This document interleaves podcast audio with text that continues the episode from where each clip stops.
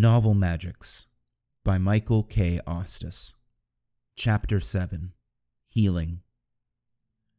Greg woke up coughing, his chest on fire. Each shallow gasp was a mouthful of sand and ashes that tore at his lungs. His coughing intensified, deep, wet assaults racking at his diaphragm. Something behind his sternum came loose, surging up and blocking his windpipe. For a moment, instinctive terror took over, but a golf ball sized wad of mucus erupted from his throat, out his mouth, and landed somewhere in the distance with a loud, wet plap.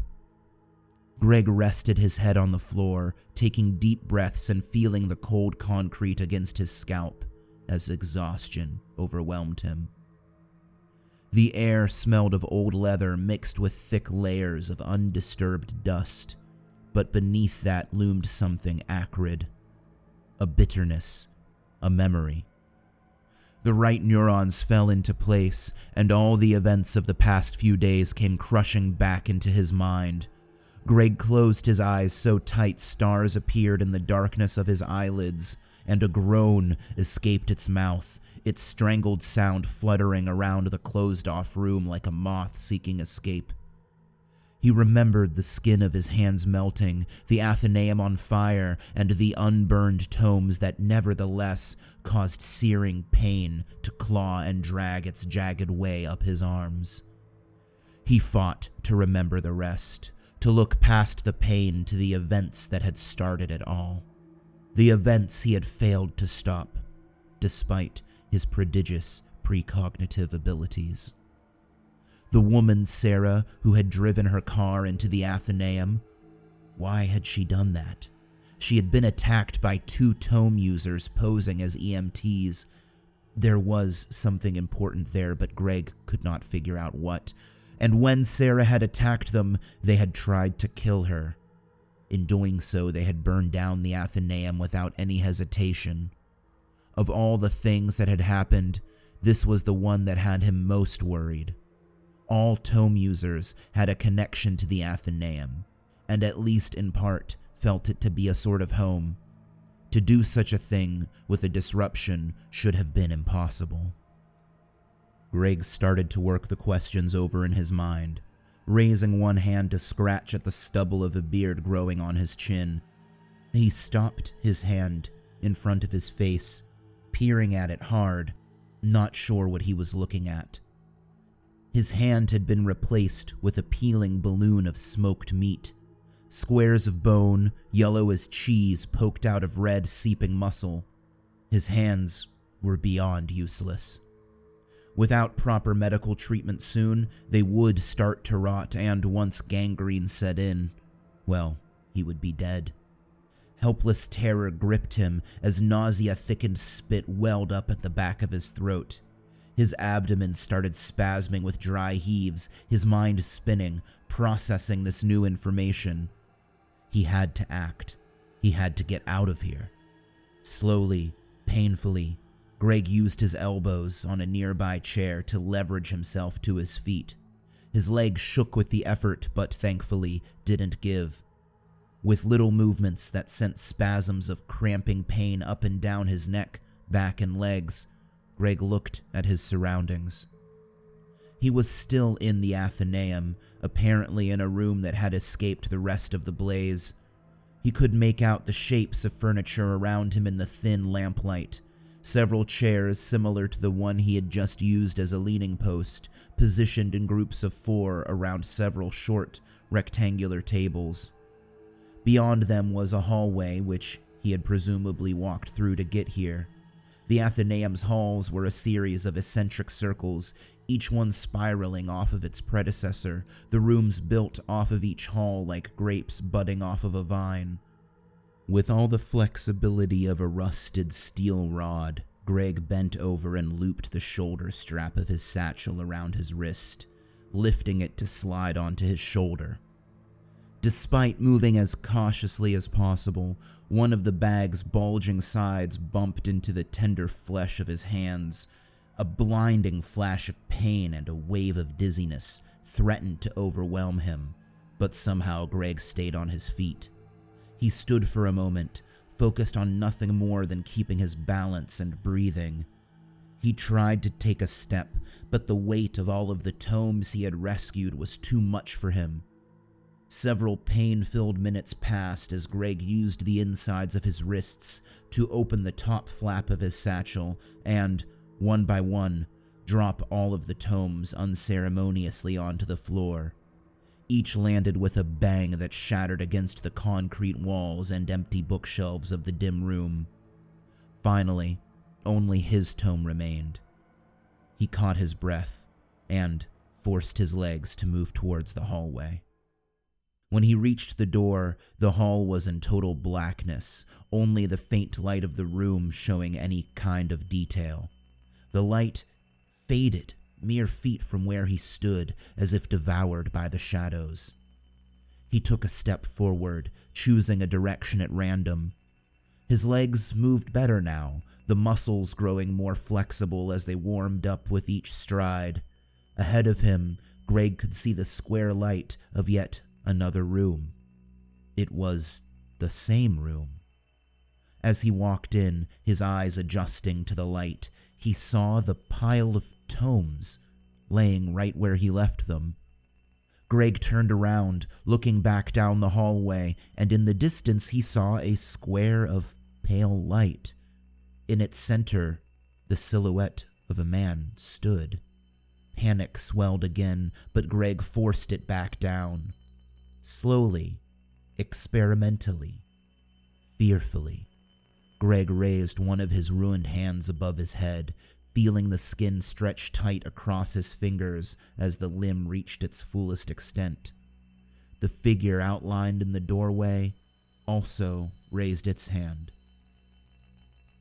Greg refused to look back into the hallway as he entered the room and flopped down on one of the chairs, its green cushions throwing up a cloud of dust. He stared into the middle distance, eyes unfocused as the lamps continued to glow around him, their soft incandescence casting strange shadows on the walls. What the hell was going on? What the actual fucking goddamn shit was going on. These and other, less repeatable phrases circled his mind like a cloud of stinging insects, biting, nagging, and then one of the shadows moved. Out of the corner of his eyes, he saw a deeper darkness coalesce and in jittering stop motion strides approach where he sat. It was eight feet tall and shaped something like a human, but there were no features apparent in its form. As it grew closer, Greg got the impression of a great beast approaching, something powerful that had decided, for now, not to leap on the small, pants wearing ape that sat in front of it. A breeze tugged at the loose or torn parts of his clothing, pulling them towards the creature. Greg suppressed a shudder. Well, Greg said, finally working up enough courage to speak. What are you? The creature did not answer, simply moving closer and stepping directly into Greg's line of vision. It bent toward him, its massive hands reaching towards his own mangled ones. As the shadowy fingers enveloped his own, Greg stiffened. A bone deep ache filled his hands, flaring as if stung by dozens of biting insects. Greg tried to pull away, but his muscles wouldn't listen to his brain's commands.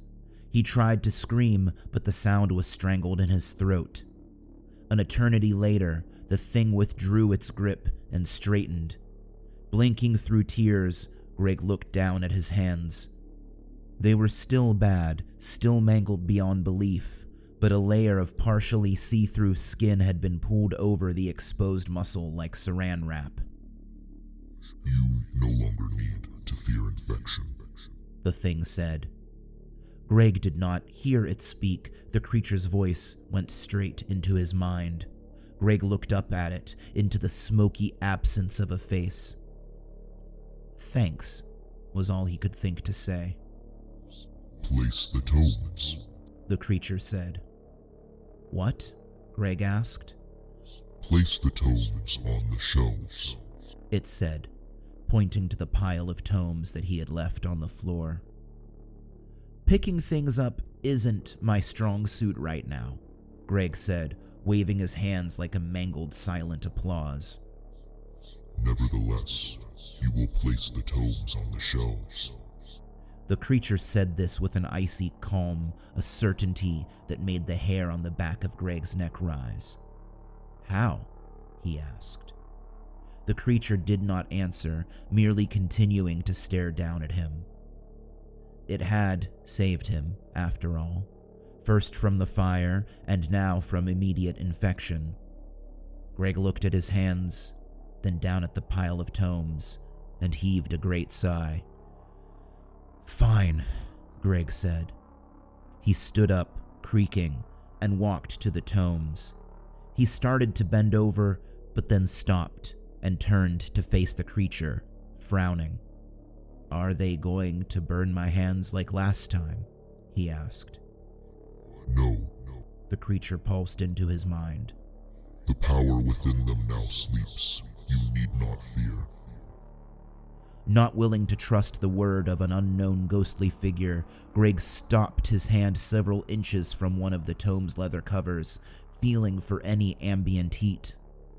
Satisfied that there was none, Greg once again used the insides of his wrists to lift the tomes.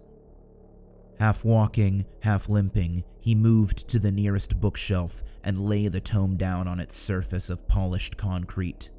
As if lifted by a magnetic field, the tome snapped upright into its proper orientation. One down, Greg said out loud, giving a clumsy thumbs up to the smoke creature before shuffling back to the pile for another tome. Greg had no way to tell time, but it felt like the better part of an hour before all the tomes were lined up on the shelves. Sweat dribbled off his skin like rainwater, and several times he dropped a tome because the insides of his wrists were just too wet to hold onto the smooth leather. Exhausted, he slumped into one of the chairs, pangs of hunger gnawing at his stomach. Do you got any food in here? Greg asked the creature through a dry throat. Or at least some water? No, The creature said. but there is sustenance. I sure as hell hope so. Not gonna last very long without. Greg trailed off as one of the nearby chairs was suddenly filled with a thin human figure, slumping back into it, its head lolling lifelessly over the low back of the chair. It was the gutter punk who had saved Greg's life the first time. Greg stood so fast he nearly fell out of his chair, running over to him and kneeling to get a closer look at his face. The kid's clothes and body were covered in soot and ash, his lips tinted a light blue. He was breathing, but barely. Greg gently shook his shoulder. Oh shit. Hey kid, you okay? The kid's eyes fluttered open, but they were unfocused. Still, he recognized Greg through the haziness of his vision. Hey, the kid said. It's you. Damn. He tried to sit up, but couldn't move much. What happened? Greg asked. I thought you got out. I ran back in after you. I heard you in the smoke, but I couldn't find you. The kid's voice was weak, his breathing harsh and raspy. I must have passed out. You idiot, Greg said, shaking his head. It's a miracle you're alive. Greg turned to speak to the creature. You realize this compounds the problem of no food and water, right? What? The punk asked. He followed Greg's gaze. Who the hell are you talking to? To that thing there, Greg said, pointing at the shadow. It's kind of hard to see, but it's right over the table there. I can't see shit, the kid said. Unease settled over Greg like a wet shirt, goosebumps racing down his arms. The gutter punk shouted in pain, making Greg jump. What's wrong? he asked. My legs, it feels like I'm being stabbed. He screamed again, loud and long, the noise becoming a wail.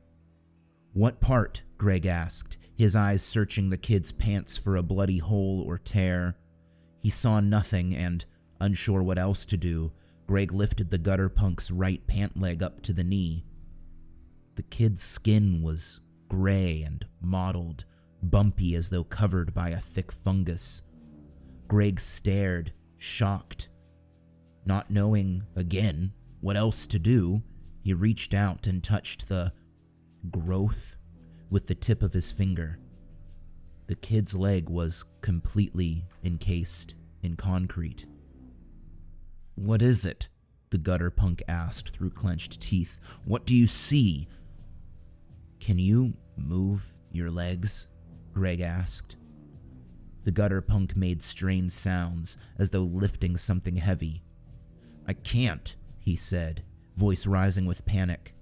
He tried to move, desperately flailing the upper half of his body in an attempt to free himself. He screamed again, the sound ragged with pain. It's at my stomach, he screamed. His hands scrambled for the bottom of his shirt, grabbing it and raising the fabric to reveal his torso. The concrete was growing across his flesh. The gutter punk and Greg stared, momentarily not believing what they were looking at. Then the gutter punk's mouth started working, his terrified string of curses breaking the stunned silence. Greg stood, took out his satchel, his tome landing on the floor, its pages splaying open like the crumpled wings of a bird that had just fallen from the sky.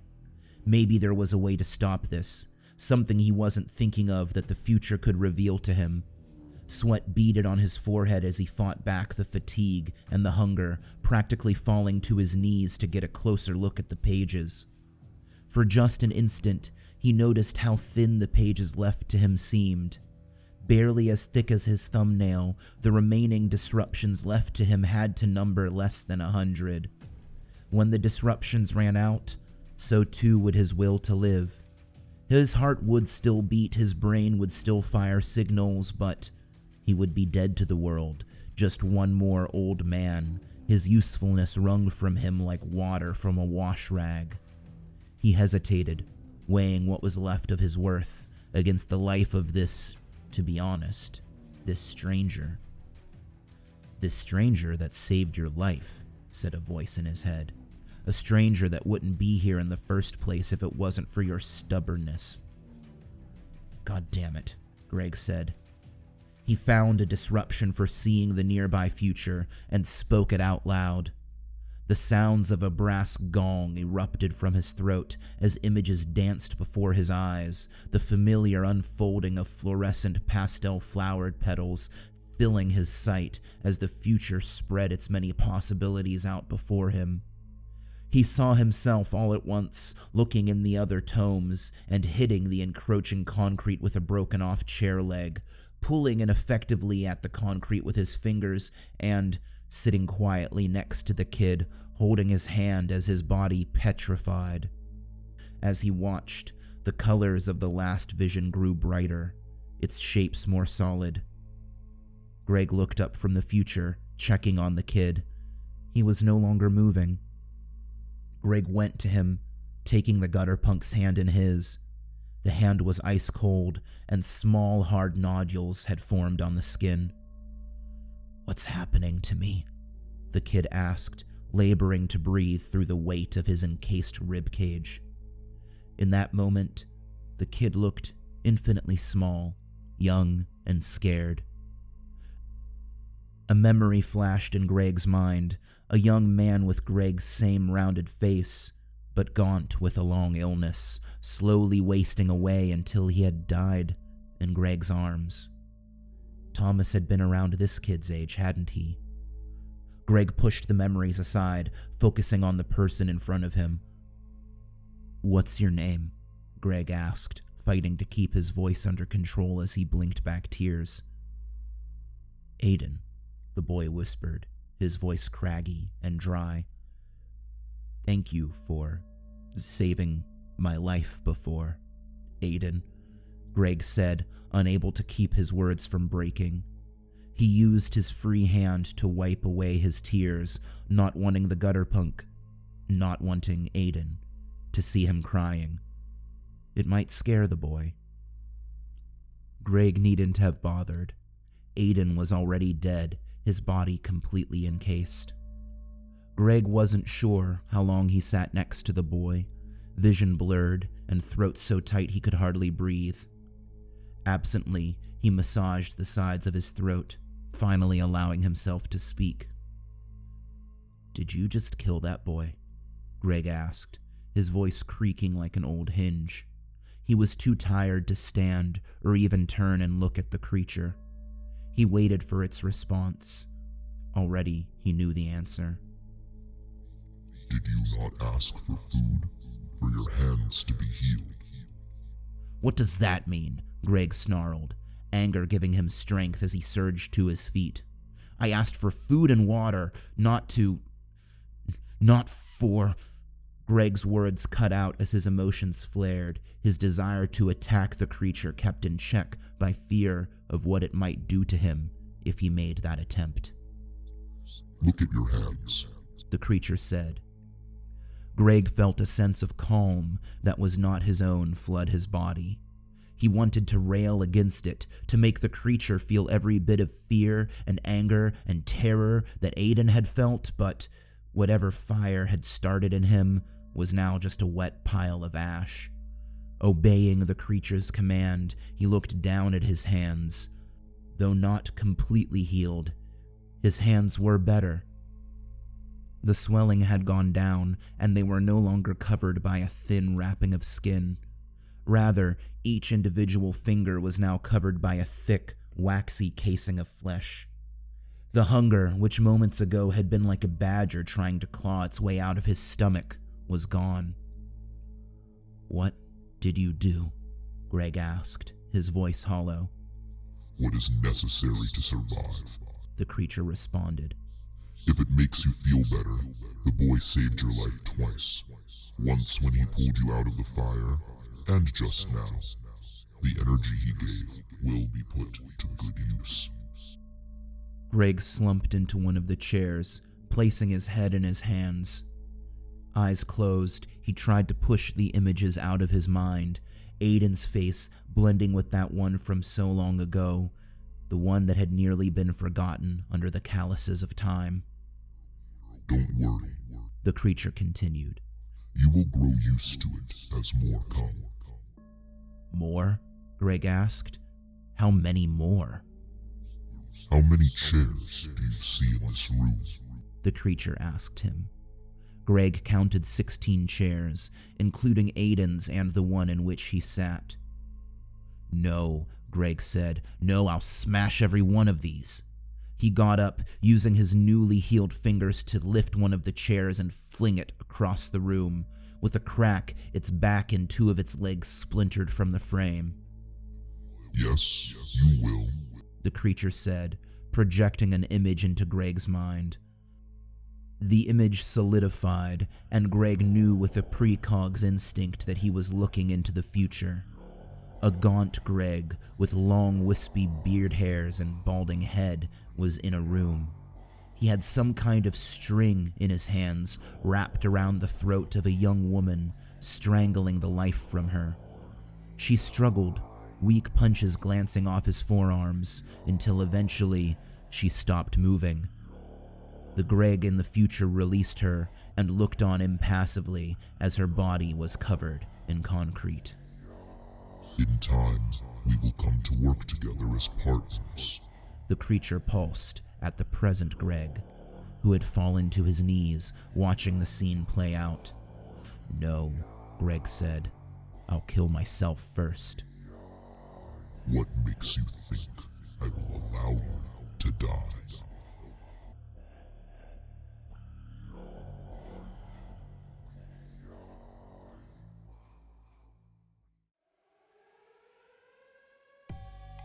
Hello, dear listener. This is Michael Ostis. I am the author of Novel Magics. Thank you for listening to this episode. New episodes come out monthly, so please go to my website, novelmagicspodcast.com, for the full schedule and other updates. New episodes are now available on Spotify, Google Podcasts, Apple Podcasts, and more.